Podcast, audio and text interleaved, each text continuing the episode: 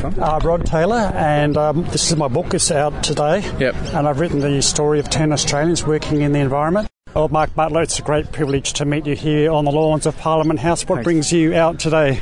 Well, I'm, I'm out here to talk to a whole lot of aviation workers who've lost their job, obviously because of the pandemic, but, but have not been supported by their government. My electorate includes Adelaide Airport, so hundreds of workers uh, have, um, have obviously been left out, but I'm really glad to see people out talking about climate change. It'd be great to have Mark Butler come out and tell us what the Labor government thinks about this bill. Mark, what do you think? I'm in Are an you interview. supportive of the bill? I'm in an interview. We we are, have a permission to be here. We've waited for the Do you know unions him? to have their bit. Can you can you wait? We'll be I'm like doing two an minutes. interview. I'm sorry. We'll be two minutes. We've waited 20, half an hour while that finished. I'm doing a climate interview, so this is why I'm here for Mark. All right, You're not okay. helping me. Okay, go. Thank you. oh, the, oh, the joys of uh, uh, recording interviews, uh, Mark. Uh, a little bit so of an interruption there. A lot of passion about climate. What do you see? Well, it, look, it, over the weekend and over the last several weeks, we've seen around the world big nations shifting in favour of strong, courageous climate action. We've seen China, South Korea, Japan, and obviously over the weekend, Joe Biden's victory.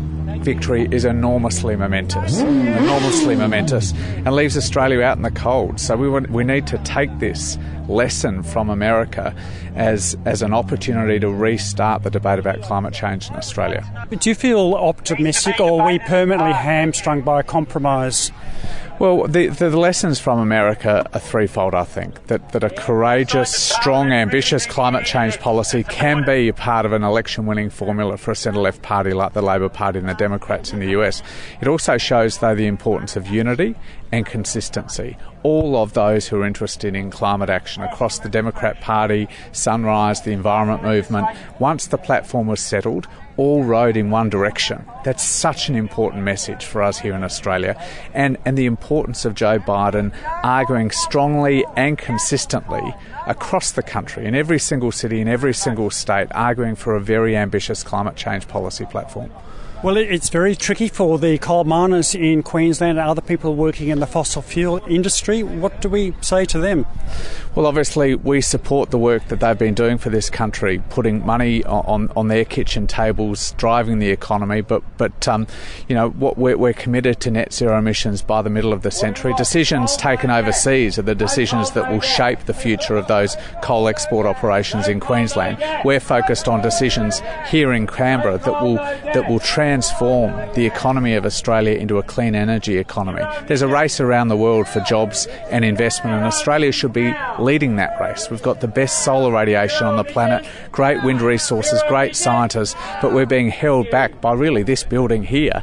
All of the other state governments want to get on with the race. The business sector wants to get in the race. I think the community wants to see us win that race, but we need a government in Canberra willing to unleash all of that creative energy, the jobs and investment that will come from strong climate and jobs action.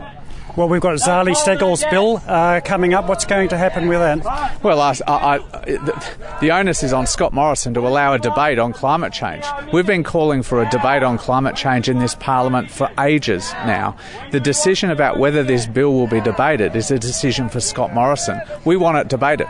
The, the, the bill that Zali has released contains a range of elements that have been long-standing Labor policy: net zero emissions by the middle of the century, five yearly targets that reflect the pl- Paris Climate Change Accord. All of those things we've been arguing, I've been arguing personally for for several years.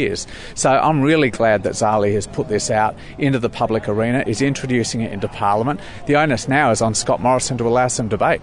Well, Mark Butler, it's a great privilege to talk to you Great to today talk to and you. keep up the fight. Thank you very much. Thanks for coming to Canberra.